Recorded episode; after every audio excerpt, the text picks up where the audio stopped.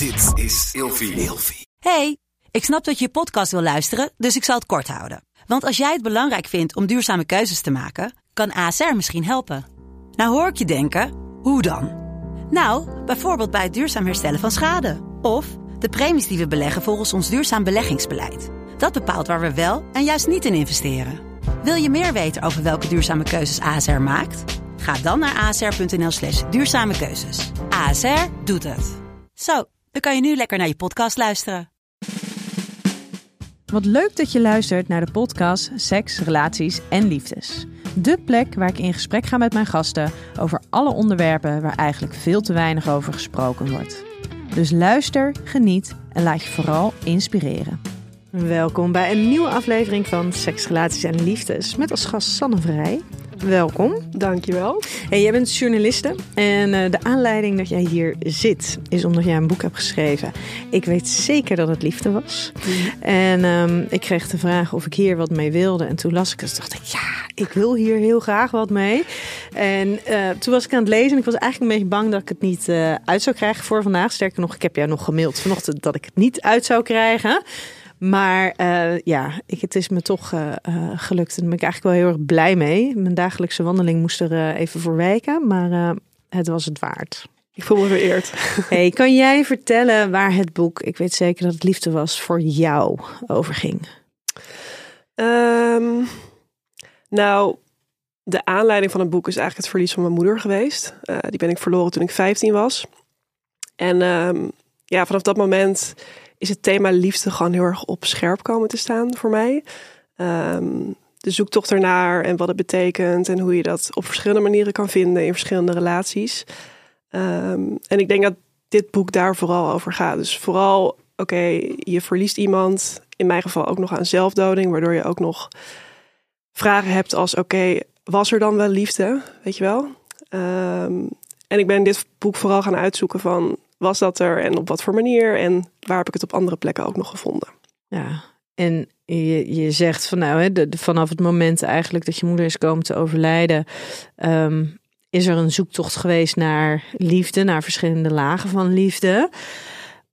Maar was jij er op dat moment al bewust van? Of is met nou ja, eigenlijk de periode voor het schrijven van het boek, of hè, de aanleiding daar naartoe en, en door het schrijven van het boek, dat je je dan pas realiseert van, oh ja, maar er zijn dus allemaal, er zijn allemaal rode lijnen.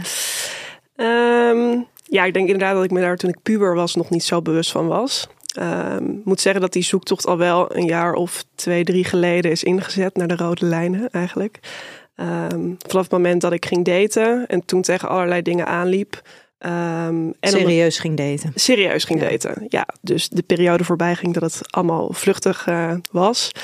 Um, dus ik probeerde me echt open te stellen binnen dat daten en kwetsbaar te zijn. En toen dacht ik al wel van oeh, um, volgens mij roept dit wel wat dingen op waar ik lang niet over na heb gedacht op die manier. en therapie heeft die rode lijn ook wel aardig blootgelegd. maar dit boek natuurlijk nog des te meer. Ja, ja, bizar is dat dan. Hè? Dan moet je ineens je verhaal gaan opschrijven. Absoluut, ja. Ja, Hey, want het beschrijft allerlei um, fragmenten uit, uit jouw leven. Mm -hmm. um, onderverdeeld in verhalen die betrekking hebben tot de relatie met je vader, met je moeder, met jezelf, met uh, je, je, geliefde, uh, met vriendinnen. En dat zijn, ja, dat zijn natuurlijk gewoon allemaal super persoonlijke dingen. Weet je, het is net alsof je echt. Want is alles echt gebeurd? Is het echt alsof we gewoon een, een, een dagboek van jou aan het lezen zijn? Uh, ja, ja het, het, is, het is hoe ik me het allemaal herinner. Ja, het blijft, ja, ja, blijft natuurlijk mijn perspectief. Um, maar ik heb juist geprobeerd om het uh, ja, een soort van radicaal eerlijk op te schrijven. Um, en ik hoopte wel dat het een beetje het dagboekgevoel zou overstijgen. Dat het zeg maar niet te particulier zou worden. Uh, maar uiteindelijk zijn het vooral hele hyperpersoonlijke ervaringen natuurlijk. Ja. Hoe was dat voor de mensen die erin staan beschreven? Want hebben je ze ook allemaal bij hun echte naam genoemd? Nee, nee ik heb de namen wel gefingeerd. Ja. Uh, ja, dat was uh, voor de ene verhaallijn ingewikkelder dan voor de andere verhaallijn. Ik bedoel, er staan bijvoorbeeld heel veel relaties met vrienden in. En dat zijn vooral ja, kortere hoofdstukken. En vooral positief. Um, en er staan ook weinig verrassingen in wat dat betreft. Dus dat was niet zo lastig. Nou, er staan ook wel toch ook wel lastige dingen. Ik denk niet dat het uh, dingen zijn die. Um, uh, waar, zeg maar, ik denk dat het allemaal dingen zijn die heel herkenbaar zijn voor heel veel mensen als ze het lezen. Maar er wordt op een gegeven moment dat je dan. Um, dat het, dat het gaat over uh, dat je je partner voorstelt aan een van je vriendinnen. En dat zij dus eigenlijk best wel hard en afwijzend reageert. Mm -hmm. um, ja, ik, ja, dat, dat was een hele lastige. Ja. je pikt wel meteen net ja. degene eruit die heel lastig was. Ja, dat was echt een hele ingewikkelde zoektocht ook uh, ten aanzien van de relatie met mijn vader bijvoorbeeld. Um, en het was voor mij ook. Um, ja, het is. Ik weet niet. Je wil enerzijds natuurlijk niemand kwetsen. Um, en aan de andere kant wil je ook heel dicht bij je eigen ervaringen blijven. Um, en ik wilde ook nergens, ik wilde niet rancuneus zijn of zo. Of um, zeggen iemand heeft iets fout gedaan. Maar ja, er zijn wel relaties geweest, ja, zoals dat gaat in het leven. Je maakt gewoon moeilijke dingen mee, juist in je hele intieme relaties. Dus ja, dat was wel een zoektocht. En ik heb de meest, ja, eigenlijk iedereen daar wel van tevoren van op de hoogte gebracht. Maar ja, bij de een ging dat beter of viel dat beter dan bij de ander. En ik heb daar ook begrip voor dat niet iedereen dat makkelijk vindt of daarvoor open staat. Um, maar ik vond gewoon dat ik dit boek niet kon schrijven zonder ook de moeilijke dingen mee te nemen. Ja, heeft het gevolgen voor de relaties um, zoals dat in het boek beschreven staan? Um, nou, bijvoorbeeld met mijn vader heeft het juist positieve gevolgen gehad. omdat ik ja, we denk ik toch relatief weinig met elkaar gepraat hebben door de jaren heen. Of heel gefragmenteerd. En hoewel het voor hem ook heel moeilijk was natuurlijk om te lezen. Waar ik ook alle begrip voor heb. Dat, dat, dat snap ik. Ja, ja. ja, tuurlijk. Dat is gewoon super confronterend. En ik denk sowieso dat het gewoon heel surrealistisch is om zo'n direct inkijkje te krijgen in iemands hoofd. Um, zelfs als je misschien soort van wel op de hoogte bent van omdat de dingen die, die ik, ver, kan natuurlijk bepaalde dingen had ik al wel gedeeld door de jaren heen, maar het zal nooit zo concreet zijn en zo gedetailleerd als je dat in een boek leest. Dus dat is gewoon heel lastig voor mensen. Um, maar met hem heb ik er daardoor ook wel hele fijne gesprekken door kunnen voeren en um, heeft het ook wel wat opengebroken. Ook met vrienden uh, en ook niet met allemaal. De, de, dus ja, er waren ook wat mensen die het niet goed begrepen of het moeilijk vonden om uh, het erover te hebben. En ja, dat was natuurlijk lastig, maar dat is het risico dat je ook neemt, denk ik. Ja. Een ingecalculeerd risico? Ja, heel erg ingecalculeerd. Ik bedoel, ik heb dit boek uh, het, met heel veel angst geschreven eigenlijk. Omdat ik al continu bewust was van... oké, er, staan, er staan echte mensen in die... Het gaat over echte ervaringen die er wat van mogen en kunnen vinden. Um, en om maar even een thema te noemen, angst voor afwijzing. Bijvoorbeeld. Angst om verlaten te worden. Ik bedoel, als dat hoofdthema's in je leven zijn ja. en je schrijft een boek waarin anderen inderdaad misschien te geconfronteerd gaan worden ja. met dingen en waarop ze dus de keuze maken.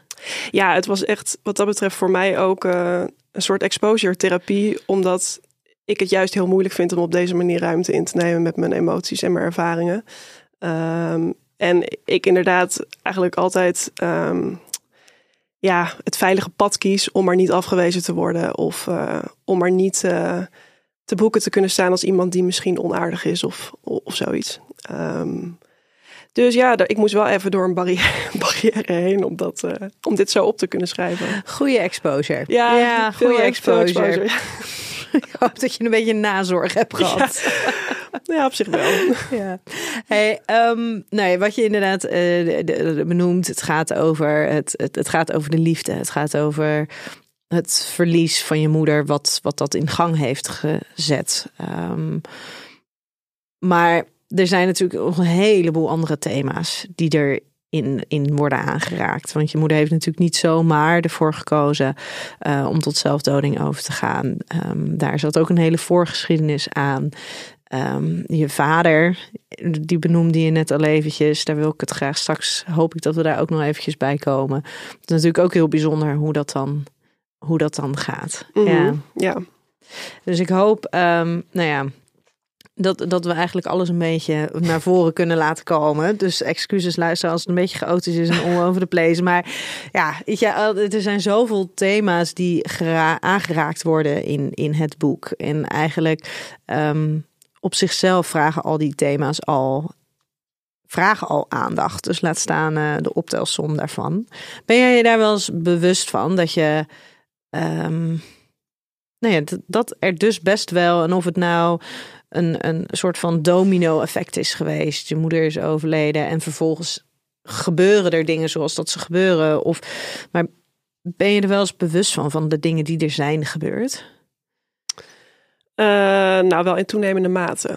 Ik, ik denk dat ik het, zeker toen ik jong was en die eerste jaren na de, de dood van mijn moeder, ehm, dat het bijna was alsof die gebeurtenissen niet bij mij hoorden. Um, ze was opeens weg en Kijk, ik wist wel dat ze psychotisch was geweest en dat ze lang depressief was geweest. En daar had ik herinneringen aan. Maar het voelde ook allemaal niet echt. Ehm, om, omdat ik daar misschien ook helemaal geen ruimte voor had. Of ik wilde gewoon door. Ik wilde normaal zijn en over normatieve dingen nadenken. Ehm, maar goed, ja. Ehm, ook zelfs nog mijn studententijd was eigenlijk heel zorgeloos en, heel prettig. En ik dacht eigenlijk altijd van, oh ja, ik, ik weet rationeel gezien wel dat ik best wel wat pittige dingen heb meegemaakt. Maar ik heb er geen last van, want ik ben schijnbaar heel uh, veerkrachtig. Of uh, ik ben heel optimistisch, dacht ik ook altijd. Uh, het zit gewoon niet in mijn aard om hier dan heel erg mee te zitten. dus ja, toen de, de afgelopen jaren ben ik mezelf daar wel in tegengekomen. Um, toen er op een gegeven moment een soort keerpunt kwam. Um, en ik opeens ook die de zwaarte van die thema's echt voelde. Ik doorvoelde het eigenlijk van oké, ja, deze thema's horen wel bij mij. Mhm. ja. Ja. ja. ik, hoop, um, ik hoop dat we ze straks allemaal een beetje gaan aantikken. Um, maar we gaan eerst beginnen bij uh, wat voor jou de vijf woorden zijn die voor jou gaan over seks, relaties en liefdes. Ja, mag ik dat even erbij dat pakken? mag je er zeker even bij pakken. Ik heb dat opgeschreven natuurlijk. Um, ja, ik had zingeving, paradoxaal, kwetsbaar, spiegelend en een kwestie van perspectief. Dat zijn meerdere woorden, maar. Ja, en hoopvol had ik er ook nog achter gezet. Ja, waarom paradoxaal? Um, omdat liefde vol zit met tegenstellingen. En seks ook eigenlijk. Ehm, ja, god, eh, daar kan je ook een triljoen voorbeelden van noemen. Alleen al dat aantrekken, afstoten bijvoorbeeld. Maar ook um, dat hoe kwetsbaarder je opstelt naar iemand, hoe veiliger het misschien wordt en hoe fijner. Maar tegelijkertijd wordt het risico dan ergens ook weer groter. Want als het dan overgaat, dan is het nog pijnlijker of nog meer, maakt het nog meer impact. Ehm, en in seks zit, zit voor mij ook wel zo'n soort tegenstelling van misschien juist hoe meer je van iemand houdt of hoe comfortabeler je bij iemand bent, hoe minder lust je bijvoorbeeld ervaart. Uh, Terwijl je misschien veel meer zin kan hebben met iemand naar bed te gaan die je veel minder goed kent. Waarbij je helemaal niet dat liefdevolle gevoel hebt. Um, dus het, ja, het trekt je altijd een beetje op en neer, denk ik. Ja. Een kwestie van perspectief? Um, nou, dat komt ook wel een beetje terug in mijn boek, denk ik. Um, of tenminste, dat heb ik willen laten zien. Dat iedereen op een hele andere manier liefde geeft. Um, ja, je hebt natuurlijk de bekende love languages die daar een beetje over gaan. Um, en ja, het is soms daarom best wel moeilijk, denk ik, om elkaar te vinden in relaties. Uh, of, of dat kan een soort struikelblok zijn, omdat je allebei een soort andere perceptie hebt van hoe je in zo'n relatie liefde zou moeten geven. Um, dus daarom is het denk ik mooi om in te zien, dat heeft mij in ieder geval geholpen, dat het voor iedereen een kwestie van perspectief is wat liefde is. En um, ja, dat het ook heel inspirerend kan zijn om eens te kijken hoe een ander dat ervaart of daarvoor open te staan in ieder geval. Ja, is dat dan ook iets wat je blijft doen? Of heb je zoiets van nee, maar op een gegeven moment dan, dan weet je ook wel een beetje van elkaar wat het is? Um, nee, het is voor mij wel een doorlopende zoektocht, denk ik. Misschien de ene relatie wat meer dan de Ik denk in de relatie waarin de verschillen misschien wat groter zijn, dat je er een beetje naar blijft zoeken. Uh, maar zeker in de relatie met mijn vriend nu. Uh, ja, we zijn nu dan dik twee jaar samen, dus ja, dan is er nog genoeg te ontdekken, denk ik. Um, dus ja, wij blijven daar wel over in gesprek. En ik probeer me wel de het bewust zijn van oké, hij doet nu dit. En dat is volgens mij dan voor hem heel erg een manier om er te zijn. En ik doe dit en dat is voor mij een manier. Ja, spreek je dat dan ook wel eens zo uit? Als je weet dat het niet direct overeenkomt met hoe hij liefde ontvangt of geeft? Um, ja, op zich. Ik, ik kan wel eens die constatering met hem delen, zeg maar. En uh, ja, hij doet dat ook wel eens bij mij. Dus volgens mij zijn we er allebei wel bewust mee bezig. Ja, nou, Houden we zo. Ja, houden zo. Doe mijn best. hey, ik heb vijf kutkeuzes voor jou. Ja. Nooit meer horen, ik hou van je. Of nooit meer een spontane knuffel van je partner? Um, nooit meer horen, ik hou van je dan toch, denk ik. Nooit meer seks of nooit meer een relatie? Nooit meer seks. Intimiteit of seksualiteit? Intimiteit. Strikte monogamie of een relatie met meer vrijheden? Uh, ja, dan zit ik toch wel meer aan de monogamie kant, denk ik. of vind ik strikt ook wel een groot woord, maar... Ja, wat doet dat dan? Nou ja, strikt, dan lijkt het meteen alsof je überhaupt elk gesprek eh, over meer openheid niet zou willen voeren. En ik heb een monogame relatie en ik heb zelf ook geen behoefte aan een open relatie. Maar als mijn vriend dat wel zou hebben, zou ik daar best over willen praten. Om het te ontdekken of zo. Ja, en zou je dan alleen willen praten of zou je dan ook de ruimte kunnen geven om te ontdekken? Uh, ja, dat vind ik zo'n lastige hypothese. ik denk rationeel gezien zou ik die ruimte best willen geven, maar ik heb geen flauw idee hoe ik daarop zou reageren. Nee. Dus misschien zou ik een kleine um, proefperiode doen en dan even kijken. nou, maar helemaal wederom met de thema's. Um, de, de, de behoefte aan bevestiging, ja. de veiligheid. Ja, ja, ja. Ja, het is ook helemaal niet iets waarvan ik direct denk dat past bij mij. En ook niet bij mijn vriend, dus dat scheelt. Ik denk dat we er niet zo heel snel dit gesprek zouden voeren. Maar... En wanneer, moet het bij, wanneer past het dan wel bij iemand? Nou, misschien als je dus meer waarde hecht aan die seksualiteit dan die intimiteit. Um, kan ik me voorstellen. Kijk, ik zie, me, ik, ja, ik zie mezelf al eigenlijk al heel lang als een soort golden retriever, zeg maar, als het op liefde aankomt. Dus ik ben eigenlijk altijd heel erg op zoek geweest, vooral naar iemand die er in woorden voor me wilde zijn. En vooral met een knuffel en, um, thuis ook kon bieden, denk ik. Uh, dus die thema's, nu dat ook een soort van bevredigd wordt omdat ik die relatie heb, ben ik gewoon heel blij en gelukkig daarmee. Um, maar ik ken ook genoeg, ik heb genoeg vrienden die daar hele andere dingen zoeken in relaties. En die bijvoorbeeld um, ja, ook uitgedaagd willen worden op seksueel vlak. En um, vernieuwing ook zoeken daarin. ja, en ook gewoon niet zo geloven in het idee van monogamie bijvoorbeeld. Of zoiets hebben van ik vind het eigenlijk zonde om nu voor altijd met deze persoon te blijven. Ja. Daar past het beter bij dan, denk ik. Vind ik altijd zo bijzonder. Hè? Ik vind het zonde om bij één persoon te blijven. En denk, ja, maar ja. Um, hoezo zou dat zonde zijn als die ene persoon uh, het meer dan waard is om ja. Ja, en ik denk ook, je gaat denk nooit iemand vinden die alles vervult wat je zoekt. Weet ja, je wel? Dat is gewoon niet realistisch. Dat is dus, dus ja, daarom denk ik ook, ik kan wel hoppen nu naar iemand anders die misschien iets vervult wat ik dan nu minder in de relatie met mijn vriend heb. Maar dan zijn er ook weer andere dingen die niet vervuld worden. Dus ik, ik ben heel blij dat ik rust heb in. Dat ik hoop dat dit mijn relatie blijft, zeg maar. Ja, nou, ik hoop het ook voor jou. Ja. Verleiden met woorden of verleiden met bewegen? Woorden. Ja, dat is een koppertje, denk ik. Ja. ja. Ja. Doe je dat ook vaak naar je, gebruik je dat ook vaak naar je vriend toe? Um, ja.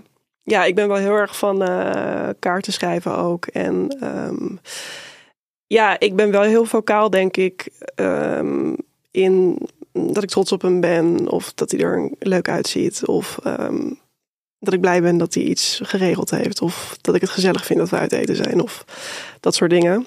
Um, en dat, dat doet hij ook wel terug. In het begin wat minder, maar ik heb dat toen ook gezegd van... ik hecht wel weer veel waarde aan woorden. Dus, uh, ja, en moeten het per se uitgesproken woorden zijn? Of mogen het ook geschreven woorden zijn? Ook geschreven. Weegt het even zwaar? Mm, nou, in het echt kan wel wat intiemer voelen, vind ik af en toe. Uh, terwijl ja, iets, iets wat je opschrijft kan natuurlijk ook heel erg binnenkomen. Maar dan heb je ook de interactie met elkaar. Dus ja, of het zwaarder weegt, weet ik niet. Maar het kan misschien wel wat uh, impactvoller zijn. Vind jij het makkelijker om te praten of te schrijven? Ehm, nou, dat vind ik heel moeilijk kiezen eigenlijk. Ja? Ja, ik hoor ook vaak terug van mensen dat um, ze vinden dat ik praat zoals ik schrijf. Dus dat mhm. ze heel erg mij ook herkennen in mijn teksten. Um, en ja, ik weet niet of dat helemaal waar. Het kan ik zelf moeilijk beoordelen, maar het is niet dat schrijven voor mij een soort van zo van, oh, dan durf ik echt te spreken of echt mezelf te zijn. Het is wel vaak een vertaling van dingen die ik ook al aan sommige mensen vertel. Um, maar ik vind het wel heel fijn met schrijven dat je ruimte hebt om je woorden te wegen. Mhm. Wat meer dan wanneer je praat. Um, en dat je het ook kan herzien. Dus dat je een paar keer naar de tekst kan kijken, nuance kan toevoegen. Uh, dat het niet meteen definitief is. Ja, ja. Hey, ik heb uh, vijf stellingen voor je. Mhm. Maar zoals ik al zei, ik wilde gewoon van alles met je bespreken. Dus de stellingen zijn meer om een soort van die onderwerpen maar gewoon lekker aan te snijden. Ja. Um, dus ik ben, uh, ik ben heel erg benieuwd. Mhm. Het wordt lastiger om je eigen identiteit te ontwikkelen als je moeder, dan wel ouder, komt te overlijden in je tienerjaren. Um, ja, heel tweeledig, denk ik. Wat niet zo prettig is bij een stelling misschien. Maar um, aan de ene kant denk ik dat ik ook juist heel erg aangemoedigd werd om mijn eigen identiteit te ontwikkelen. Um, omdat ik zo'n gevoel had van, oh, ik moet het nu misschien al sneller zelf doen dan de mensen om me heen. Um, en dat heb ik ook heel erg gedaan toen ik jong was. Ik was altijd al heel erg bezig met, oké, wat wil ik gaan studeren? En wat wil ik dan worden? En hoe kom ik daar heel doelgericht eigenlijk? Um, en daar vond ik ook comfort in. Dat ik ook dacht van, oké, ja, ik, ik heb dan misschien geen moeder meer of niet echt een conventionele gezinssituatie, maar ik heb wel het schrijven bijvoorbeeld, of, of ik heb mijn creativiteit en uh, ik heb dromen. Je kan niet alles hebben. Nee, precies. Ja, ja en ik, ik dacht van ja, oké, dat heb ik dan allemaal niet, maar uh, weet je, ja, ik weet, ik ga wel naar de school voor journalistiek en dat, dat was dan iets wat heel, heel fijn was. Um, aan de andere kant denk ik wel dat je een soort veilige bedding mist natuurlijk. Um, waarin je misschien ook wat meer ruimte hebt om je op emotioneel vlak al te ontwikkelen. Uh, want de dingen die ik net noemde, ja, dat is natuurlijk wel een deel van je identiteit. Maar ja, dingen die ook een deel van mijn identiteit zijn, is die angst voor afwijzing of ruimte in durven nemen. En um, denk dat dat wel wezenlijk anders had kunnen worden als ik een andere gezinssituatie had gehad. Um, dus ja, het doet op heel veel vlakken iets met je, denk ik. Ja, en dan is het natuurlijk, jij hebt in die zin het geluk gehad dat je dus ook al op jongere leeftijd wist dat, je, dat er iets was wat onderdeel van jouw identiteit zou zijn, namelijk het schrijven. Ja, klopt. Um, ik, noem dat altijd, ik benoem dat altijd als een cadeautje. Dat je dus op jonge leeftijd al weet wat je wil worden. Want dat is helemaal niet als vanzelfsprekend. Dus nee. dat heeft misschien voor jou dus ook wel een beschermende rol gespeeld in dat je dat had. Dat je daar je aandacht op kon richten. Ja, nee, totaal. En dat, dat zeiden mijn vrienden ook altijd tegen me. Dat, dat zeggen ze nog steeds. Terwijl ja, we nu wat ouder zijn. Maar van oh, wat, wat een privilege eigenlijk dat je dat, dat je dat al wist. En dat je het dan ook nog best goed kan, zeg maar. ja, uh, of dat je in ieder geval je geld ermee kan verdienen. Uh, en daar ben ik me ook altijd wel bewust van geweest. Dat ik dacht, oh, goddank uh, kan ik dit doen. Um, dus ja, dat is wel zo'n soort baken, zo'n boei geweest waar ik me vast heb geklampt. Ja, en je schrijft op een gegeven moment ook in het boek dat jij, jij was 15, je broertje was 12. Op een gegeven moment, zoveel jaar later, hebben jullie het er um, even over. En dan benoemt hij dat hij het gevoel heeft dat hij uh, juist op de goede leeftijd was waarin het gebeurde. Mhm. Want hij was twaalf, dus hij was um, jong genoeg om net niet alles mee te krijgen, oud genoeg om uh, door te kunnen gaan, als ik me niet vergis. Ja, zoiets zei goed. Ja. En ik vroeg me af, is dat, is dat echt zo? Want nou ja, in de loop van, van het boek komt ook naar voren dat er bij je broertje natuurlijk ook um, nou ja, wat mentale kwetsbaarheden zitten. Mm Denk je echt dat hij de gelukkige leeftijd van 12 jaar had? Hij je beschrijft het op een andere manier. Ik weet niet op wat voor. Ja, de sweet spot. Oh ja, de sweet spot. Dat was hem. Ja. ja. Uh, nee, ik geloof daar zelf niet in. kijk, ik vind het aan de ene kant vind ik dat ik open moet staan voor, voor hoe hij er naar kijkt en uh, hoe hij dat proces heeft ervaren, of ja, hoe hij dat dan, wat zijn waarheid is eigenlijk daarin. Uh, dus ik wil het ook niet te erg afvallen of daar een oordeel over hebben. Um, maar ik denk niet, überhaupt niet dat er een soort sweet spot bestaat voor opeens een ouder verliezen. Dat het altijd heel ingrijpend blijft. En juist misschien als je zo jong bent. Um, mijn broertje is altijd best wel een binnenvetter geweest. En zeker toen hij jonger was, was hij heel introvert. En hij had ook best wel een uh, soort fysieke band met mijn moeder. In de zin van dat ze niet zoveel zeiden, maar dat hij dan tegen haar aan lag op de bank. Um, dus ja, als zoiets weggerukt wordt, dat is natuurlijk onmogelijk dat dat niet dat het geen impact heeft, alleen omdat je toevallig 12 was, zeg maar. Um, dus ik, ik denk altijd zelf, um, ja, zonder eens af te doen naar wat zijn waarheid is, maar uh, dat dat voor hem ook gewoon een soort rationele manier is geweest om ermee om te gaan. En om misschien ook te verklaren waarom die er dus ook niet echt verdrietig om was of niet zoveel bij voelde. Terwijl je daar natuurlijk ook andere verklaringen aan kunt hangen. Omdat je misschien ook niet anders kan dan het rationaliseren als er zoiets gebeurt. Ja, want um, jij hebt zelf ook tien jaar lang niet of nauwelijks gehuild. Nee, dat klopt. Um, dus is het zo dat, dat hij er niet zoveel bij voelt? Of hoop je... Ja, ik weet, oh, het lijkt me zo lastig. Want ik snap helemaal wat je zegt over... Je wil niet afdoen aan zijn verhaal. Mm maar heb je dan ook niet, zeker met wat jij dus de afgelopen twee, drie jaar zelf uh, bent aangegaan, doorgemaakt, dat je als grote zus dan af en toe ook denkt, weet je, um, je of iets in de trant van het komt nog wel. Of um, weet je, ik gun het je om hier wat meer bewuste aandacht aan te gaan geven. Of want als je leest hoe jij die conversaties met je, uh, met je broertje voert, dan denk ik ook wel, jeetje, wat ben jij daarin hem goed in zijn waarde aan het laten. Terwijl ik, ja, is, is, het, is dat zo makkelijk? Of is dat echt een bewust, bewuste keuze van, oh ja, maar dit is, dit is mijn, verhaal, mijn broertjes verhaal. Ik wil hem niet afvallen. Ik wil hem niet afwijzen. Dus ik ga er in ieder geval voor zorgen dat ik dat in mijn reacties naar hem toe absoluut niet doe. Nou ja, dat, dat, dat leg je op zich wel goed uit. ja, um, Kijk, tuurlijk heb ik allerlei zorgen over mijn broertje. En um, zeker toen hij psychotisch werd en in die nasleep. En um, ja, ik heb daar allemaal gedachten over, over hoe dat eigenlijk had moeten gaan. Um, ja, het is niet dat ik helemaal eh, er nonchalant in sta natuurlijk. Alleen, ja, ik, ik heb wel geprobeerd om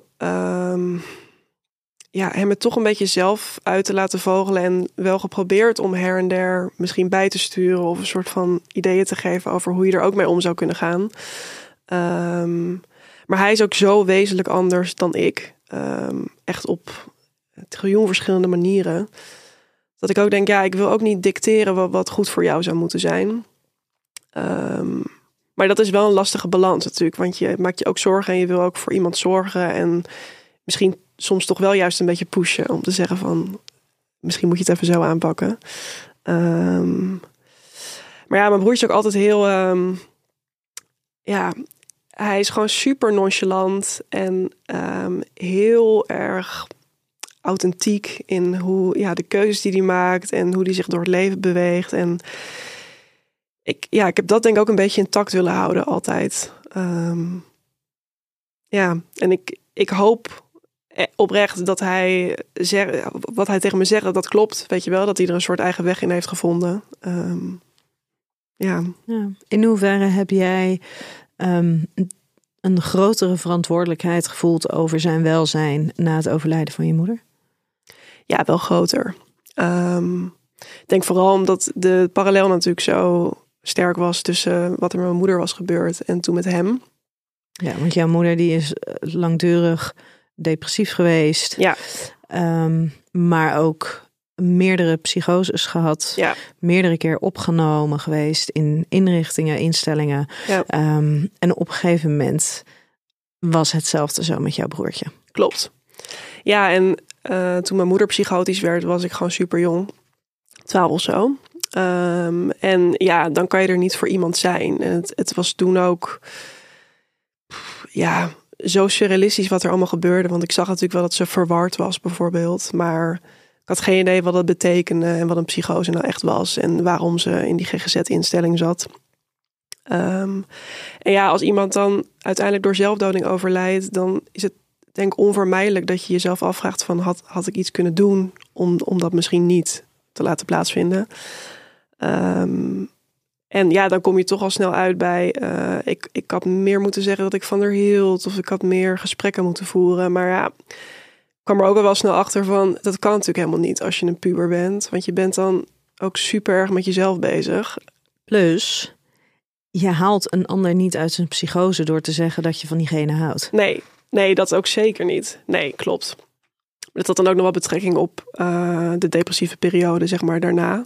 Um, omdat ik toen ook nog een tijdje met haar, want mijn ouders gingen op een gegeven moment uit elkaar. En toen heb ik nog anderhalf jaar met mijn moeder alleen gewoond voordat ze overleed. En toen was ik heel, um, hield ik heel veel afstand van haar, omdat ik het gewoon heel ingewikkeld vond. En heel um, belastend dat ze zo emotioneel was de hele tijd. En um, ja, toen vervolgens iets soortgelijks met mijn broertje gebeurde, en hij ook die psychose kreeg, dacht ik natuurlijk meteen van, ja, nu ben ik uh, 24, weet je wel. Dus uh, nu kan ik, ik ben me helemaal bewust van wat dit betekent en um, wat ik zou kunnen doen. Dus ik had wel een groot verantwoordelijkheidsgevoel. Dat ik dacht, ja, ik, nu ben ik de volwassene en de grote zus en um, ik moet er voor hem zijn. Maar ja, dat was alsnog heel ingewikkeld. Ja. Dus ja, dat was ook wel een soort realisatie van hoe oud je ook bent. Het blijft gewoon heel ingewikkeld als iemand ofwel psychotisch is of heel psychisch kwetsbaar. Um, ja, alle dingen die je voorneemt kun je wel proberen, maar het is ook gewoon heel moeilijk om contact met iemand te krijgen, bijvoorbeeld. Ja. Is het voor jou in die zin, um, heb, heb jij wat meer compassie of mildheid naar jezelf kunnen krijgen, doordat je dus, nou ja, op volwassen leeftijd een dergelijke situatie met je broertje meemaakt, um, waarvan je dus heel bewust was wat er gebeurde, je ook bewust was er is maar, weet je, mijn circle of influence is maar beperkt. Mm -hmm. Is dat op een of andere manier ja, verzachtend geweest uh, in, in jouw perspectief in de situatie met jouw moeder? Als in, ik had toen meer moeten doen? Ja, uiteindelijk wel. Um, dat schrijf ik ook in het boek van. Ik heb mezelf uiteindelijk een beetje kunnen vergeven, juist door uh, wat er met mijn broertje gebeurde. Omdat ik dus toen merkte van. Um, jemig, het is, het is, ik ben nu volwassen, maar het is nu ook heel ingewikkeld om er voor hem te zijn. Um, laat staan toen ik 12, 13, 14, 15 was. Um, dus ik ben er toen wel wat milder naar gaan kijken, omdat ik eigenlijk een soort, ja, dat klinkt dan heel cru, maar een soort tweede kans kreeg om er, om, om, er, om ja, daar getuige van te zijn wat, uh, wat het met jou doet en wat het met een ander doet uh, als er zoiets gebeurt. Um, dus ja, in het begin niet, want toen had ik dus heel erg dat grote verantwoordelijkheidsgevoel en was ik juist heel erg wilde ik me heel erg aan vastklampen. Um, maar zeker toen mijn broertje op een gegeven moment weer uit die psychose kwam, gelukkig. Um, het wat beter met me ging toen. Ja, heeft dat wel wat in werking gezet bij mezelf. Ja, maar als je het dan hebt, hè, als ik jou dan dus inderdaad heb, vraag of stel dat het lastiger is om je eigen identiteit te ontwikkelen als, uh, als, als je moeder dan wel een ouder komt te overlijden in je tienerjaren. Wat je natuurlijk eigenlijk iedereen gunt, is een, um, een kindertijd, een tienertijd. Natuurlijk zullen altijd wel dingen gebeuren.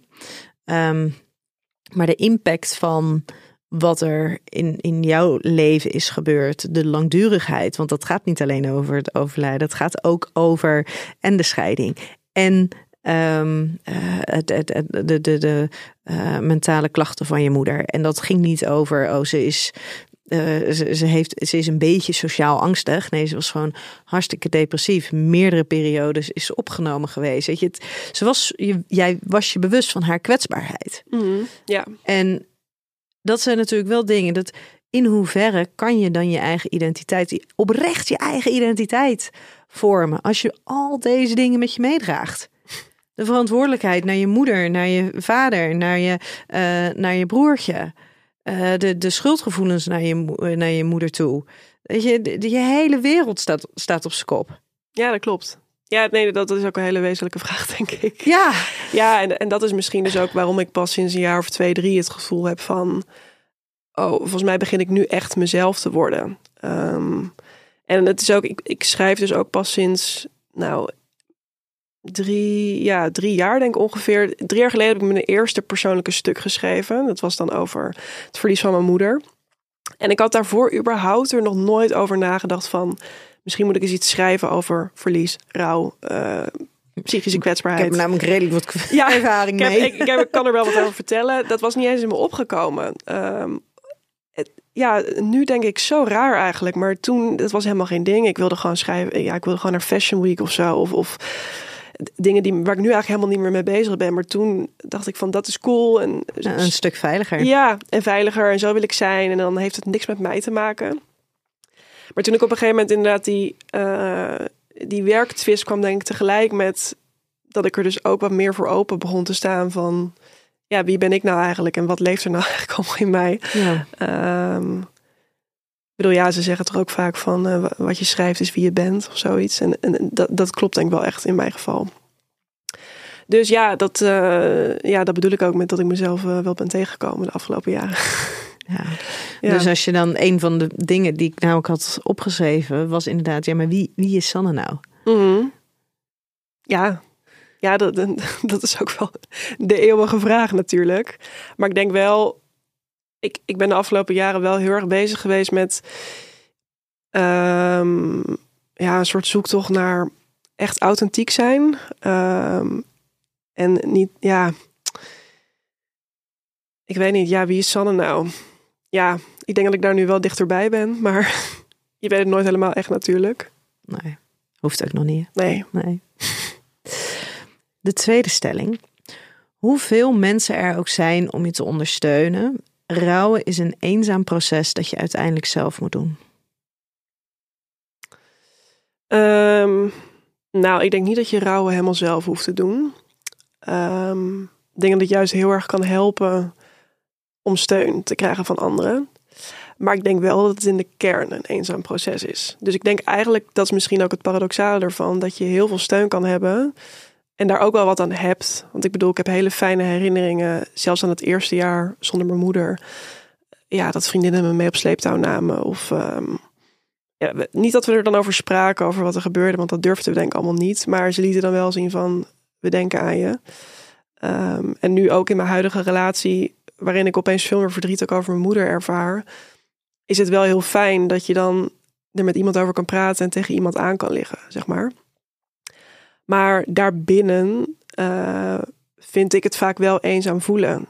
Um, vooral omdat ik, ja, ik ken eigenlijk niemand die dezelfde relatie met mijn moeder heeft gehad als ik. Um, überhaupt zijn er heel weinig mensen in mijn leven die haar nog gekend hebben. Um, en mijn broertje en mijn vader, die dan het meest dichtbij staan, die, ja, die hebben gewoon een hele andere verhouding tot haar en die zijn er ook heel anders mee omgegaan. En ook het gevoel van rouw is heel lastig uit te leggen aan, aan andere mensen. Gewoon, iedereen rouwt ook anders. En ja, zeker de afgelopen twee jaar uh, was het voor mij ook dat ik wel voelde dat ik aan het rouwen was. Maar ook niet zozeer in woorden, maar gewoon in een soort leeg gevoel. Dus dan werd ik opeens heel verdrietig. En dan wist ik wel dat het om mijn moeder ging. Um, maar kon er ook eigenlijk niks over vertellen dan tegen mijn vriend bijvoorbeeld, waarbij het loskwam. Dus hij zei dan, oh, waar, denk je aan en wat gaat er door je heen? Maar dat, dat, daar kan ik dan eigenlijk geen woorden aan geven. En dat maakt het eenzaam, omdat ik ook heel erg verbinding zoek in, in gesprekken. Mm -hmm. uh, en dat dan niet kan op zo'n moment. Um, ja. Maar ja, ik, ik denk ook wel dat ik misschien een ander rouwproces had gehad als bijvoorbeeld mijn vader en mijn broertje uh, een net ja, wat vergelijkbare relatie met haar hadden. Want het hielp natuurlijk ook niet mee dat mijn vader al niet meer met mijn moeder was. Um... Nee, dat is ook inderdaad eigenlijk heel gek. Ja. Want anders heb je ook nog vaak je vader of in ieder geval de andere ouder met wie je dus ook kan rouwen. En dat is natuurlijk ook weer heel ingewikkeld, want die zit ook in zijn eigen proces. Maar ja. dan is er in ieder geval een een samenhorigheid in het, in het rouwen, in het verlies. En zij waren ja. ja net anderhalf jaar ongeveer uit elkaar. Ja, klopt. Um, en er was al een nieuwe partner. Ja. Dus emotioneel gezien had jouw vader ook echt al, nou ja, had, had iets anders. Ja, zeker. Ja, kijk, eh, ze zijn ook op het initiatief van mijn vader uit elkaar gegaan. Dus hij was ook gewoon uh, ja, helemaal in die nieuwe relatie. En dat was gewoon een, nieuwe stap voor hem. En ook heel fijn. Um, maar dat maakte het natuurlijk wel heel ingewikkeld. Omdat, kijk, mijn vader was wel heel actief bezig. Zeker in het begin met um, ja, dat proces een soort van begeleiden. Dus weet je wel, hij uh, vroeg of we naar het graf wilden met hem. En hij probeerde dan wel af en toe mijn moeder ja, op te brengen in gesprekken. Maar ik denk dat mijn broertje en ik ook daar ook weer een soort weerstand bij voelden. Dat was ook gewoon heel verwarrend allemaal. Um, maar ja, hij zei al wel snel van ja, ik vind het heel verdrietig, maar vooral omdat jullie je moeder kwijt zijn. En tuurlijk was het voor hem ook heel ingrijpend dat de vrouw met wie hij heel lang is samen geweest, dat zij weg was.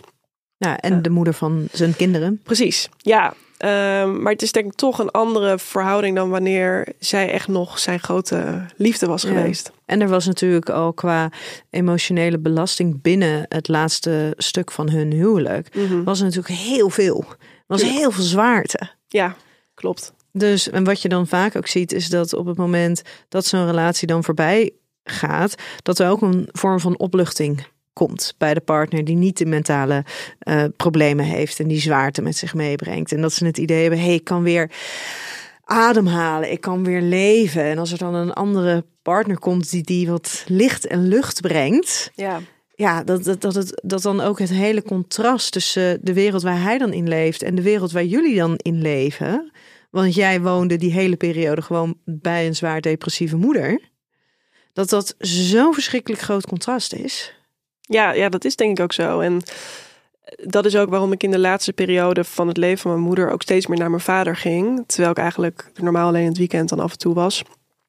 Omdat daar gewoon lucht was. En ik voelde, precies wat jij beschrijft, uh, ik voelde ook die opluchting bij hem. En dat hij ook weer ruimte voelde om, om leuke dingen te doen. En ja, daar profiteerden wij natuurlijk heel erg van. Want het was alleen maar heel leuk dat hij ons meer op, meer op sleeptouw wilde nemen. En ja, uh, we droomden samen. En het was van, oh, we kunnen wel op vakantie naar New York, weet je wel. En dat, dat wil je gewoon als kind. Dat je op die manier, dat je ouders je optillen eigenlijk. Ja, die onbezorgdheid. Precies. Dus bij hem was er toen heel erg die onbezorgdheid. En um, ja, kijk, ik, uh, zeker na het overlijden van mijn moeder... heeft mijn vader natuurlijk ook ontzettend veel zorgen gehad. Weet je wel, want hij moest opeens uh, voor twee kinderen. Ja, hij zei altijd van. Ik kan geen vader en moeder tegelijk zijn. Maar dat was hij natuurlijk eigenlijk wel. Want hij was gewoon de enige ouder die was overgebleven. Um, dus ik denk niet zozeer dat het echt zorgvrij voor hem was. Helemaal niet. Alleen. Ja, we hadden gewoon wel een hele andere verhouding tot, tot mijn moeder. Ja, ja, en er is natuurlijk een verschil tussen um, rouwen om het verlies van, uh, nou ja, van je moeder. Of inderdaad geen onbezorgde periode hebben, omdat je ineens de zorgen over je kinderen krijgt die hun moeder zijn verloren. Er zit natuurlijk een hele andere emotionele lading zit daaraan. Ja, dat denk ik ook. Het is zeker niet onbezorgd, nee. maar het is ook niet met elkaar te vergelijken. Nee, nee, het is echt appels en peren. Ja. ja. ja. Volgende stelling. Met het verlies van één ouder is er een kans dat je de andere ouder ook verliest. Oeh. Um, ben jij je vader verloren op het moment dat je je moeder ook bent verloren? Uh, ik heb wel lang het gevoel gehad dat ik hem een beetje was verloren. Ja. Um, ja, denk ik door. Ik weet niet of dat alleen dan met het verlies van mijn moeder te maken had. Um, maar ook omdat we daarna in een soort samengesteld gezin kwamen. En het dus wel door dat verlies, ja, dat roept gewoon bij iedereen natuurlijk zoveel eigen emoties op. En je verhoudt je allemaal zo anders tot wat er dan gebeurd is. Dat het wel, ja, als het al moeilijk is om elkaar te bereiken, dan wordt het natuurlijk dan alleen maar veel moeilijker. Ja. Um, en ik was toen ook nog helemaal niet in staat om uh, volgens mij te bedenken wat ik nou eigenlijk van hem verwachtte. Of wat, wat ik verlangde. En ik sprak het dus ook niet uit. Dus ja, dan trek je je misschien ook meer terug. Of je stelt je een beetje onverschillig op. En je bent ook gewoon puber, hè? Ja, dat Die komt is er ook nog even bij. Ja. dat speelde ook nog, ja. Um, dus ik, ik denk wel dat er, hoe terug dat ook is, maar wel veel ingrediënten zijn om, om zo'n ouder ook te verliezen. Um, want je moet denk ik heel erg goed met elkaar blijven communiceren. Um, om elkaar te blijven vinden. Uh, en ja, dat, dat deden we dus gewoon niet zoveel. En dat kwam ook niet vanuit mij. Maar ja, ik denk dat we allemaal gewoon ook niet wisten hoe we ons en in dat samengestelde gezin moesten manoeuvreren. En tegelijkertijd ook nog met die rouw moesten omgaan. Ja, en dat samengestelde gezin, dat bestond dan uit jullie met z'n drieën en dan de vriendin, vriendin van je vader. Ja, ja. En dat is natuurlijk sowieso heel ingewikkeld om in een samengesteld gezin te komen. Uh, laat staan als je net je moeder verloren bent. Dan ben je al heel kwetsbaar. En, en heeft eigenlijk niemand weet zijn rol ook binnen deze setting. Nee. Nee, dus je wordt al geconfronteerd met iets dat je allemaal niet echt kent. Rouw. Um, niemand weet al wat voor rol je daar binnen moet aannemen. Dat, dat voor mijn vader denk ik ook heel lastig om te bedenken van ja, uh, ja, hoe moet ik er nou voor jullie zijn en hoe verdeel ik mijn tijd tussen werk en thuis zijn. Um, en ja, hij had volgens mij op een gegeven moment ook zoiets van, um, ja, als jullie iets willen doen in het kader van je moeder, dan moet je dat zelf aangeven. Maar ja, ik wist helemaal niet wat ik wilde doen, dus ik had ook geen idee hoe ik daar dan initiatief in moest nemen. En ik vond dat ook veel te gewichtig. En um, dus dat is al heel lastig. En dan heb je inderdaad ook dat gezin met mensen die ja, met een totaal nieuwe dynamiek. En um, ja, dat is gewoon dubbel lastig, denk ik.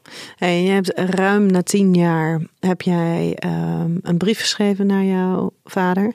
Die heb jij voorgelezen aan hem. Mm -hmm. uh, en jij dacht, oh jee, wat nou als dit helemaal escaleert en hij me niet wil spreken. En hij ging eigenlijk met hetzelfde gevoel erin. Wat nou als zij me niet meer wil spreken hierna? Ja. Als dat de boodschap is. Um, dat, dat laat eigenlijk ook maar zien, nou ja, ten eerste hoe belangrijk het is om dus wel in gesprek te blijven. Want anders hadden jullie misschien helemaal niet met deze mate van angst en onzekerheid dat gesprek ingegaan. Maar ook hoe belangrijk het is dat ook al zijn er ruim tien jaar voorbij, dat je dan dus alsnog dat gesprek aan durft te gaan. Ja, ja, het was doodeng hoor. Ja, dat, woe, dat kan ik me voorstellen. Ja, ik heb er drie dagen niks gegeten voordat, voordat we dat gesprek gingen voeren.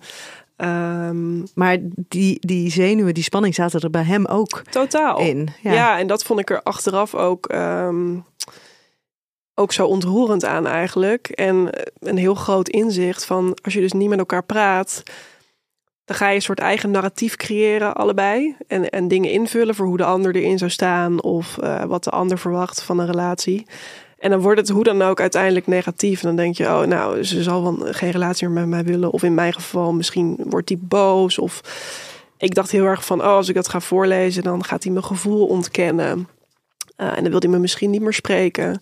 Um, en al die dingen kwamen uiteindelijk niet uit. En kijk, het, het kan natuurlijk ook zo gaan. Je hoort ook vaak genoeg verhalen van mensen die eh, zoiets soortgelijks doen en er dan alsnog niet uitkomen met elkaar. Maar voor mij was het echt heel bevrijdend dat ik het en allemaal had uitgesproken. En hij tegelijkertijd ook een soort brug uh, opwierp. Of, of een, ja, het enige wat ik gewoon wilde was een uitgestrekte hand eigenlijk. En een soort bevestiging van ik snap dat je je zo hebt gevoeld. Ja, en je kreeg een knuffel. En ik, ja, en, van, en, en gewoon volledig erkenning en begrip. Ik snap dat je je niet welkom hebt gevoeld. Ik snap dat je je afgewezen voelt. Want dat was ook wat er gebeurde. Ja, ja, en dat. Dus niet alleen dat was jouw. Ik snap dat je dit zo gevoeld of wat vervelend. Niet alleen erkenning voor jouw gevoel, maar ook erkenning voor het feit dat dat ook is gebeurd.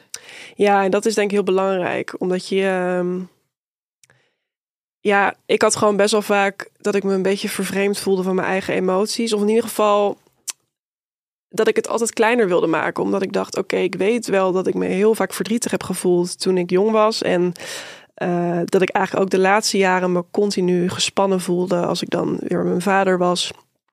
Um, dus ik voelde al van oké, er zit hier iets waardoor ik me continu opgejaagd voel en schijnbaar niet ontspannen. Um, maar ik dacht dan toch vaak van ja, het, ligt, het zal wel aan mij liggen. Of weet je, get over it. Probeer je gewoon open te stellen. Um, en ja, als je het dan hebt over je identiteit vinden, dan is het natuurlijk heel fijn dat je gewoon denkt: ja, ik heb verdriet gevoeld en dat mocht ook. Want het was ook verdrietig. En dat dan degene die daar zo nauw bij betrokken was, dat soort dingen tegen je zegt, dat is gewoon zo uh, ja, helend eigenlijk. Ja, en het neemt natuurlijk niet weg dat ineens nee. alles, alles goed is, alles anders is. Maar dan kan je wel gaan beginnen aan een stukje het herschrijven van het narratief. Precies. Ja, en het, het gooit gewoon weer uh, de weg open eigenlijk. Dus het is een begin en heel voorzichtig natuurlijk eigenlijk. Maar voelt het nog steeds heel voorzichtig? Um, ja, het voelt wel voorzichtig, maar we doen wel heel erg ons best uh, om met elkaar in contact te blijven. En ik, ik merk wel een soort ja, energieverandering of zo. Um, dat, dat, we, ja, dat wel de wil er meer is om een soort open met elkaar om te gaan. En um, dat is al heel fijn. Maar ja, als je natuurlijk dat tien jaar amper hebt gedaan, dan blijft het wel gewoon nieuw. Eigenlijk is dat gek, hè? Dat je dus als vader en dochter dan, nou ja, tot het punt komt van hey, um, wat, hoe, hoe dingen zijn gegaan de afgelopen tien jaar zijn gewoon niet oké. Daar hebben we allebei last van. Um, dat willen we allebei anders. En dat het dan niet gewoon lukt om dat in één keer anders te doen.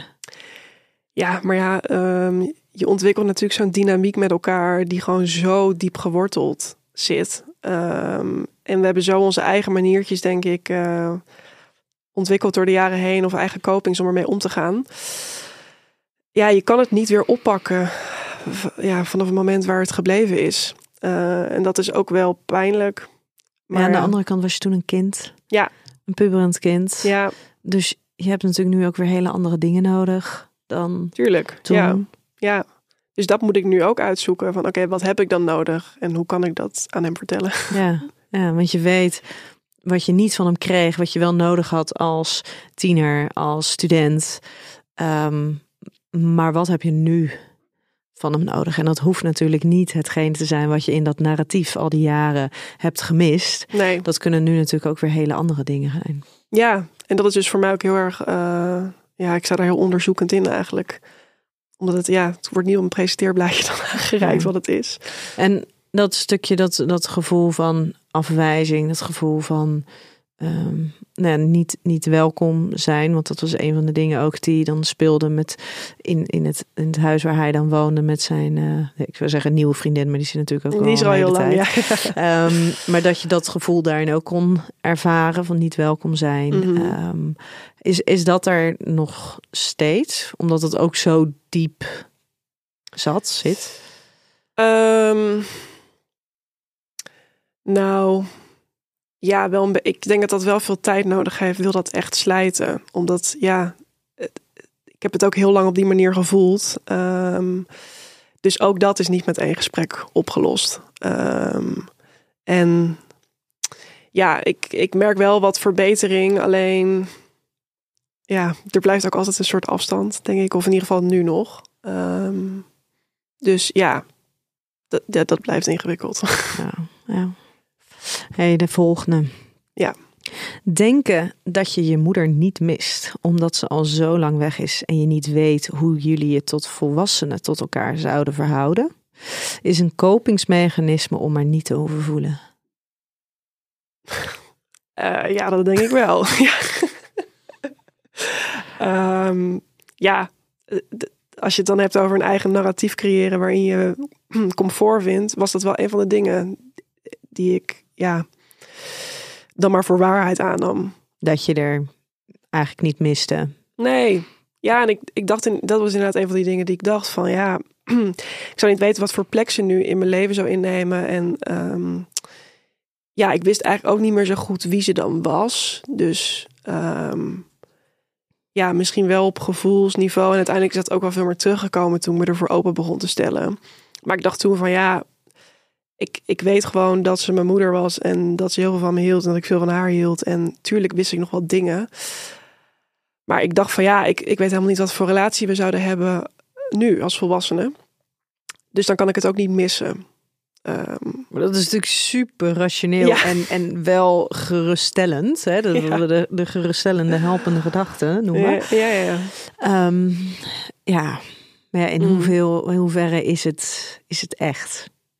Ja, het is, niet echt. Nee, want dat voel ik nu ook heel erg in als ik nu verdriet heb om mijn moeder. dan voel ik ook van het gaat helemaal niet om iets specifieks van oh ik mis het dat we elke woensdag samen gingen eten. Het gaat gewoon om dat je merkt of voelt van de persoon die me op de wereld heeft gezet, die is er niet meer. Dus je voelt gewoon die verbindenis, die is, ja, die is er nog wel, maar niet meer in leven, want zij leeft niet meer. Ehm, dus daar ben ik wel achter gekomen.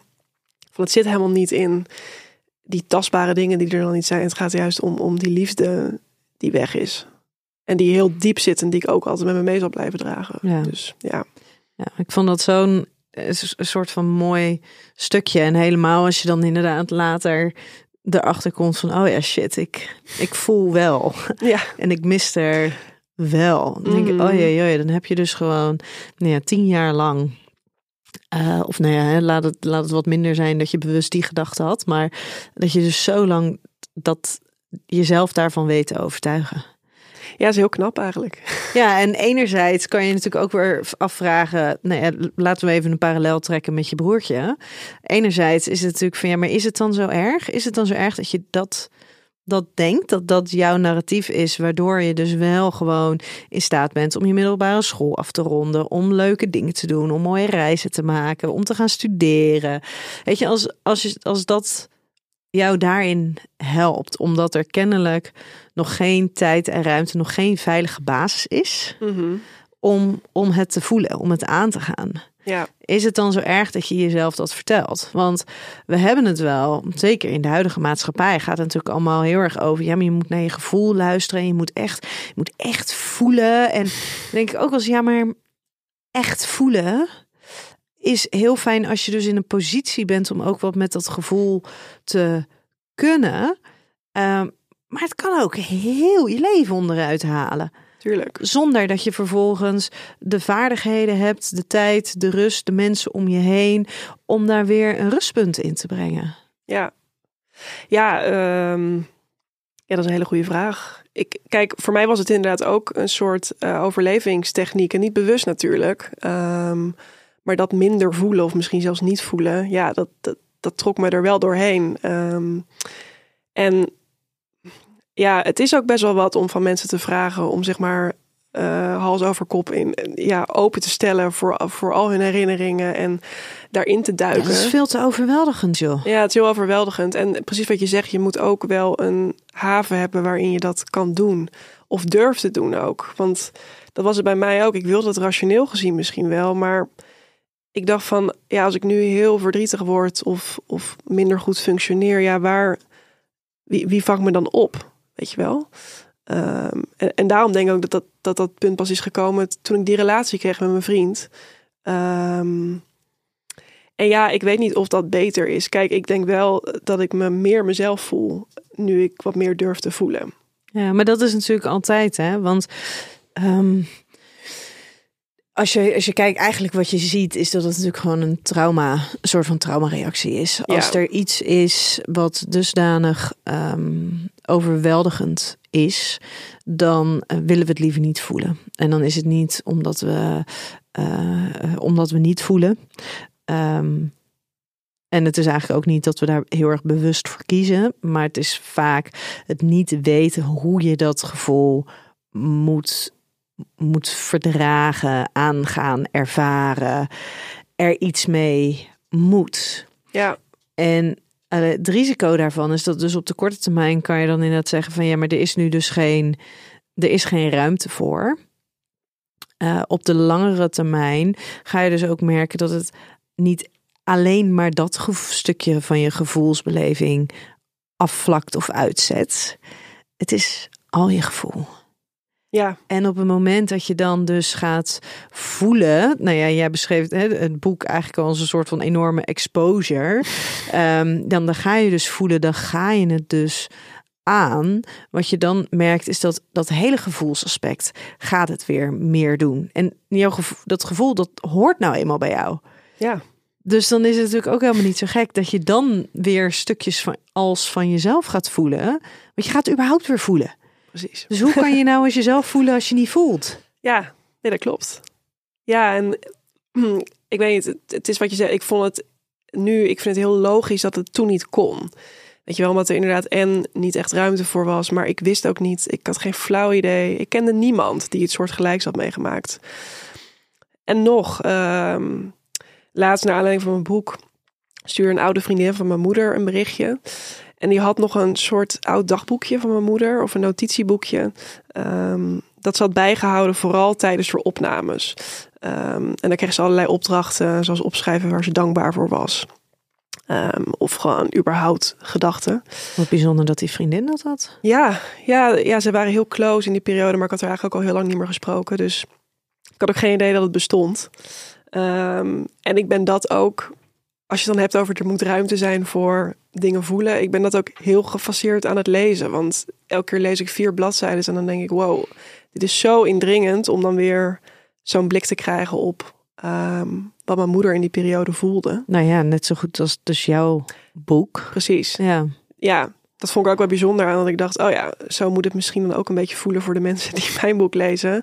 Al is het verschil dat mijn moeder niet meer leeft, dus dat je het ook leest in eh, ja, de wetenschap van toen, toen was ze er nog en toen had ze nog hoop misschien. Ja, en de Uh, mate van waarschijnlijk haar, haar welzijn was op dat moment natuurlijk kritiek. Heel erg, ja. Dus de, de emoties zullen ook all over the place geweest zijn. Nou, absoluut. Ja, en er stonden ook dingen over mij in natuurlijk. Weet je wel, ook van eh, dat ik haar een periode eh, bijvoorbeeld niet echt wilde aanraken. En toen dacht ik, oh ja, nu, dat zo, nu ik dat zo lees, herinner ik me dat wel, ja. Dat ik, dat, dat schrijf ik ook in het boek, dat ik gewoon zo benauwd werd van haar tranen altijd. En, en eh, hoe ze dan om me heen hing. Maar dat is wel confronterend om te lezen. Dat zij dat ook zo heeft gevoeld. Ja, ja. En dat wist ik natuurlijk allemaal niet, want dat sprak ze niet. Ja, ik was super jong, dus dat spreek je niet naar elkaar uit. Nee, nee. De impact van mentale kwetsbaarheid bij ouders op hun kinderen is vele malen gelaagder dan dan je jezelf bewust bent. Mm. Ja, dat denk ik wel. Ehm, kijk, eh, zo de eerste jaren na mijn moeders dood, eh, dat is wel grappig. Ik heb door de jaren heen het gesprek ook een beetje zien veranderen. Dat ik met mensen heb over hoe het was om dan met mijn moeder samen te leven. Als kind van een hele depressieve moeder. Ehm, en het verhaal was eigenlijk eerst van. ehm, ja, weet je, eh, ik, ik voelde dat ze van me hield en ik hield van haar en dat ze alles probeerde wat in haar macht lag. En het was eigenlijk gewoon mijn moeder, maar dan ging ze heel vroeg slapen of kon ze niet mee naar de stad. Eh, of had ze geen ruimte om naar mijn verhaal te luisteren. En die dingen waren zo normaal voor me geworden dat ik gewoon dacht, ja, het was gewoon bijna alsof ze niet ziek was, maar dat gewoon was wie ze was. Eh, alsof het geen symptomen waren, maar gewoon karaktertrekken. Ehm, dus ik ben dat gewoon heel erg gaan normaliseren eigenlijk. Misschien om er ook dan mee om te gaan. Maar ja, goed. Later ben ik me inderdaad wel gaan realiseren van... Goh, ehm, het heeft toch wel heel veel impact dat je heel lang met iemand woont... ehm, die zo belangrijk voor je is, maar eigenlijk geen ruimte voor je heeft. En die ook heel vocaal was over mijn vader bijvoorbeeld. Dat ze, dat ze hem dingen verweet. En ja, dat heeft gewoon echt een hele grote impact ook op hoe je daarna naar je relaties kijkt. Of je daarin beweegt. Of de rechten die je denkt te hebben. Of wat je mag verlangen. Ehm, dus ja, dat is wel een hele gelaagde impact, denk ik. Ja, ja. En wat dat betreft denk ik dat het heel goed is dat daar ook telkens meer, meer aandacht voor komt. Weet je, want ook de alertheid die je continu dan ervaart. ehm, de, de, ehm, nou ja, je broertjespsychoses, dat zit, dat zit er natuurlijk ook allemaal in, in verweven. Dus sowieso je eigen mentale kwetsbaarheid. Ben jij wel eens daarin bang geweest om te voelen, omdat je bang zou zijn dat je in eenzelfde staat van zijn zou verkeren als je moeder? Ja, dat, dat is iets waar ik nog steeds wel eens last van heb. Ehm, om, omdat ik de afgelopen drie jaar nou, gewoon op en af echt niet lekker in mijn vel heb gezeten. Uh, en vooral heel veel last had van spanning. En gewoon weinig energie. En ik voelde me gewoon heel alert eigenlijk de hele tijd. Um, en dat is ook iets wat je, precies wat je zegt, wat je ook wel oppikt uit zo'n periode, denk ik. Van ja, ik was gewoon altijd aan het wachten van wanneer gaat het weer mis? En um, ja, je hebt gewoon toch niet helemaal die stabiele basis dan. Ehm, en ja, als ik periodes heb waarin ik me best wel angstig voel of merk van, oh, ik heb eigenlijk totaal geen behoefte aan die sociale activiteit die ik heb gepland of dat festival. Uh, dan kan ik wel eens in zo'n spiraal komen en dan uiteindelijk terechtkomen bij de gedachte van, oh, ik hoop maar niet dat ik uh, depressief word als mijn moeder bijvoorbeeld. Um, maar dat probeer ik nu, ja, daar ben ik wel actief mee bezig om ja, dat is ook een stukje zelfacceptatie, denk ik. Om ook te denken van ja, het is ook oké dat je ergens geen zin in hebt. Of dat je een keer bang bent voor iets. En uh, dat maakt het een stuk beter dan in die spiraal komen. Ja, dus eigenlijk die mildheid naar jezelf ja, ja, ja, de compassie. Ja. ja. Ja, maar dat is echt, ik schrok daar op een gegeven moment zo van. Toen zag ik een, um, een, een, een, nieuwe cliënt, een jonge man van in de begin twintig. En die was altijd in zijn leven zo geschrokken van de emotionele uitbarstingen van zijn moeder. Die die als zo labiel ervoer altijd. Dat hij dus niet durfde te voelen. Omdat hij dus zo bang was dat hij net zo zou worden als zijn moeder. Ja, ja, ja dat, dat, dat, dat zit denk ik heel diep. Ja. Dat je dat wat je hebt gezien toen je jong was, dat wil je gewoon niet herbeleven. Nee, want het is een optie. Ja, tuurlijk. Het ja. is, het is een, een mogelijkheid in, van de werkelijkheid. Tuurlijk, ja. ja. Het is niet heel onrealistisch dat dat, dat dat zou kunnen. En ik bedoel, heel mijn achtergrond maakt het er natuurlijk ook niet makkelijker op. Omdat, ja, dat, dat draag ik ook allemaal met me mee. En um, dat maakt ook dat het zou kunnen gebeuren. Dat er misschien iets soortgelijks. Ja, het kan natuurlijk gewoon dat er een dat, dat er ook in het genenpakket een mentale kwetsbaarheid Zeker. zit. Ja. Helemaal als dan vervolgens ook nog eens je broertje ook nog eens een psychose uh, krijgt. En ook best wel een lange. Ja, ja, ja, klopt. Ja. Zo. Ja, klopt. Ja. Ja. Ja, dus dat, dat, dat is wel heel eng, vind ik, aan niet lekker in mijn vel zitten. En um, en legt er dus ook wel heel veel druk op eigenlijk om juist dus goed in je vel te zitten. En exact, ja. tussen aanhalingstekens um, gelukkig te zijn. Je gelukkig nou, te voelen. Ja, heel erg. Ja. ja. ja. en zeker ook in de relatie met mijn vriend nu. Als ik wel eens dagen heb waarop ik dan wat meer somber ben. Of uh, nou, dus heel zenuwachtig of dat soort dingen. Dan, ja, dan zie ik ook bijna meteen mijn moeder weer door het huis lopen. Weet je wel. Terwijl het is helemaal niet een soort één op één vergelijking. Maar ik denk wel dat ik veel meer dan andere mensen me bewust ben van er kan ook een keer iets echt knappen. En ik ben ook altijd heel druk met werk en kan soms zo, zulke weken hebben waarin ik gewoon alleen maar aanstaan dan niet mijn gevoel, maar gewoon productief zijn. Uh, ja, evenement A en B afgaan en met iedereen kletsen. En dan komt er soms wel zo'n moment dat ik even een beetje zo tegen de, tegen de wand aanloop. En dan ben ik wel extra bang, denk ik, of extra bewust van: oké, ik moet nu echt veel tijd voor mezelf nemen en rustig aandoen. Ja. Um, en enerzijds is het natuurlijk goed om je bewust te zijn van hoe het met jou gaat als persoon. Aan de andere zijde is natuurlijk die, die hyperfocus is alleen al zo vermoeiend. Ja. Ja, het is een heel raar spanningsveld. Of gewoon vervelend spanningsveld eigenlijk. Ja. Um, tussen inderdaad op jezelf letten, maar ook niet te veel op jezelf letten. Ja. Ja. Hey, ik heb één, um, één laatste vraag aan jou. Want redelijk in het begin van jouw beroep schrijf je dat je je um, heel erg bewust bent geworden dat alles veranderlijk is. He, het, um, dus alles gaat voorbij Mhm. mm -hmm. in het leven. Toen uh, werd het eigenlijk als iets onprettigs gedefinieerd. Als in je kan dus nergens op rekenen dat het in je leven blijft. Richting het einde van je boek schrijf je dat een vriendin van jou het juist ook wel als iets moois zag. Dat ze eerst heel veel moeite had met dat je dat had gezegd.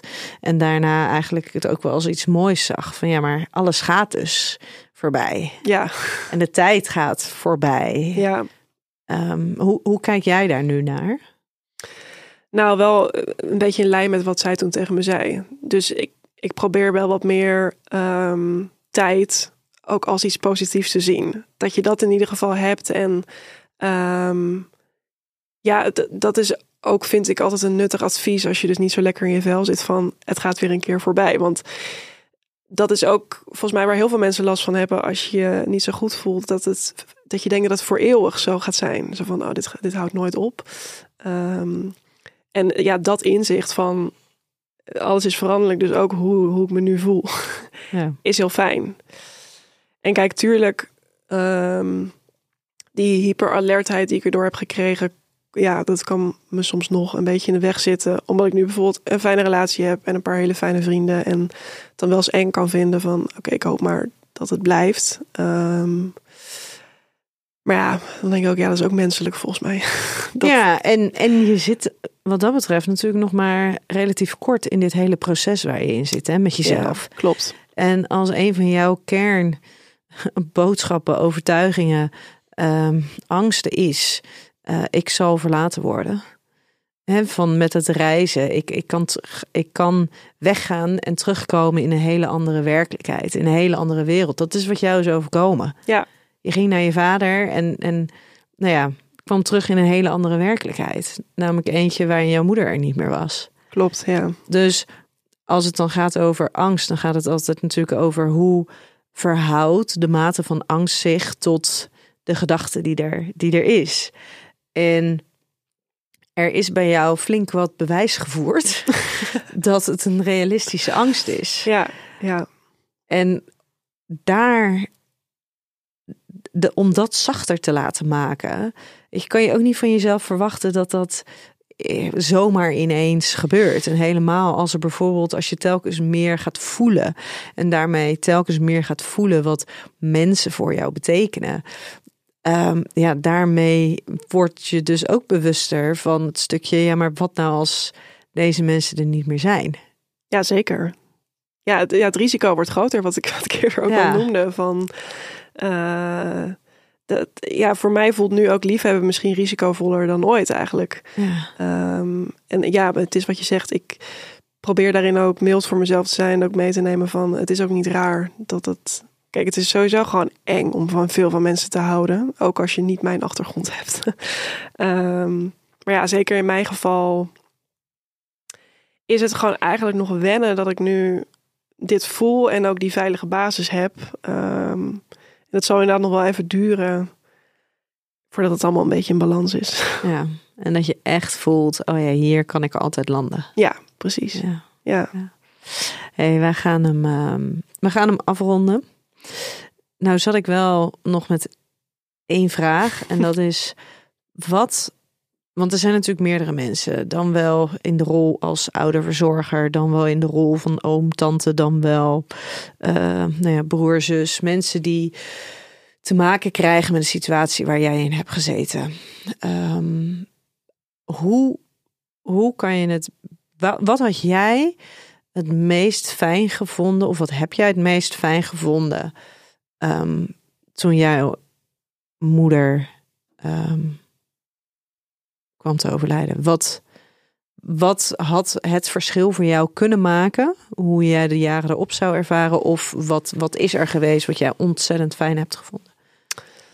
Ehm, nou, de dingen die ik fijn heb gevonden is eh, vooral de erkenning van dat, nou, dat ze er niet meer was. Ehm, maar ook de erkenning van dat ze een fijn mens was. Zeg maar. dat, dat was vooral in mijn geval best wel lastig, omdat ja, de laatste jaren van haar leven natuurlijk zo overschaduwd waren door die depressie. En ze daardoor ook veel mensen heeft verloren. Eh, en ik voelde altijd best wel een verantwoordelijkheidsgevoel van ja, maar mijn moeder is, is een fijne moeder, weet je wel. En is een fijn mens. Dus ze is niet alleen maar moe en al die dingen die bij een depressie horen. Ehm, dus het was voor mij heel fijn. Maar ik denk dat dat ook geldt als iemand niet hetzelfde nou, verloop heeft gehad als mijn moeder. Ja, om gewoon terug te blikken op wie iemand was. Ehm, maar tegelijkertijd ook ruimte te bieden aan iemand is er niet meer. En dat ook, ja,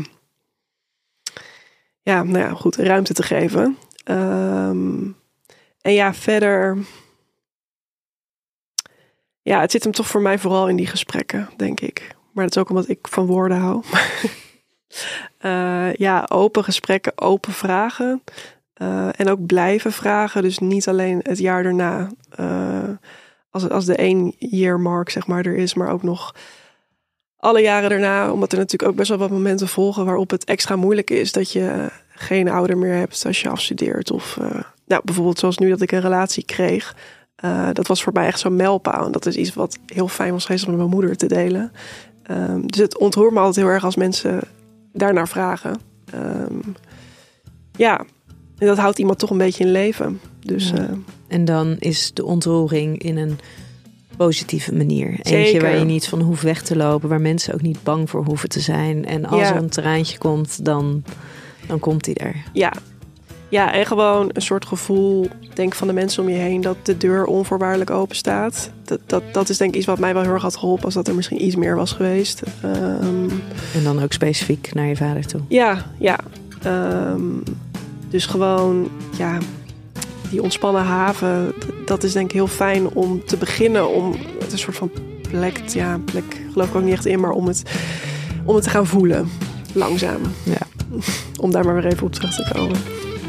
Nou, ontzettend bedankt dat jij hier ehm, wilde te zijn. Ik kan het dus aan iedereen aanraden. Er is dus kennelijk wel een luisterboek ook van op Storytel. Ehm, alleen dat is niet door Sanne zelf ingesproken. Helaas Dat, niet. nee, dus dat maakt natuurlijk wel een beetje een verschil in, in, in hoe je er naar luistert. Maar ehm, ja, mocht je het willen lezen, dan zou ik dat zeker aanraden. Ik weet zeker dat het liefde was. Dankjewel, Sanne. Dankjewel. En lieve luisteraar, tot volgende keer bij een nieuwe aflevering van Seks, Relaties en